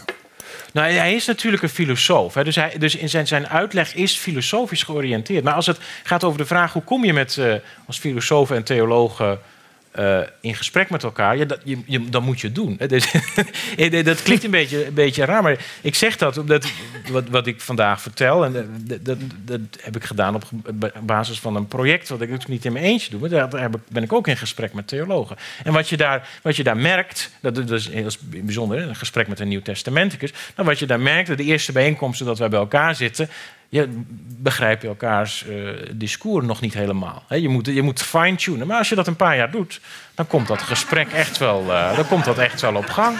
Heb geduld. Heb geduld In de aan tijd die ons rest. Ja, je Ja. zet je in voor de goede zaak. Ja, precies. Ehm, we gaan afronden. Eh, Gerjan, Gertjan, sorry. Heb jij, zeg maar, voor al deze verschillende mensen die hier in de zaal zitten, met het oog op Paulus, Ja. eh, een tip? Een tip. Ja, wat, ik bedoel, wat moeten mensen gaan lezen wat jou betreft? Of wat moeten ze juist gaan doen? Ik- Met het oog op de politiek en de verkiezingen. Nou, dat, dat, dat laatste, daar ga ik mij niet aan branden. goed. Ik ben, ik ben geen politicus en ook geen Een demagoog of zo. Ehm, een leestip. Nou, ik vind, eh, ik vind eigenlijk dat veel meer mensen Taubers zouden moeten lezen. Dus daar heb ik het vanavond niet zoveel over gehad. Daarom, eh, maar dat is, dat is zo... Dat is, eh, onge- heel erg geestig, maar ook heel erg intelligent. En dat is, eh, is een man die... eh, te veel vergeten wordt. Agamben, daar wordt al heel positief over gesproken, dus die hoef ik niet nog weer aan te bevelen. Ehm, ja. Prima. Ik zie dat u allemaal al aan het inpakken bent. Wacht u nog heel even, want ik heb nog anderhalve zin te zeggen. Ik wil namelijk allereerst natuurlijk jou, Gert-Jan, heel erg bedanken voor je lezing, voor het eh, bekijken van de teksten en voor dit gesprek met mij en met de zaal. Ehm, u natuurlijk ook dat u hier was en uw vragen heeft gesteld en mee hebt gediscussieerd enzovoort enzovoort. Ehm, gaat u nog niet naar huis? Hier schuin tegenover is het Cultuurcafé, dat is nog tot 11 uur open. Ik hoop dat jij daar ook nog even te vinden bent. Ehm, dan drinken we nog een biertje of zo. Binnenkort, over een week ongeveer, dan vindt u op onze website een terugblik naar deze avond. Zoals u de foto's en de video en de podcast enzovoort nog eens wilt bekijken, dan eh, kan dat. Dat is op de website van de Radboud Reflex. Dacht u, dat was een leuke avond. Ik wil wel meer. Volgende week dinsdag hebben we een filmdebat over Griekse winter. En volgende week woensdag geeft eh Jan Terlouw een lezing over het klimaat. Eh meer info ook op de website. Daar ga ik nu allemaal niet over uitweiden. Ehm, dan is er een boekentafel. Als u hier, die hebt u misschien al gezien als u eh, het lokaal uitloopt. Met een onder andere een mooi boek van jou. Maar ook van Badiou van Agamben en nog allerlei publicaties rondom. Paulus. Ehm, voor nu wel thuis en Dank voor uw aanwezigheid.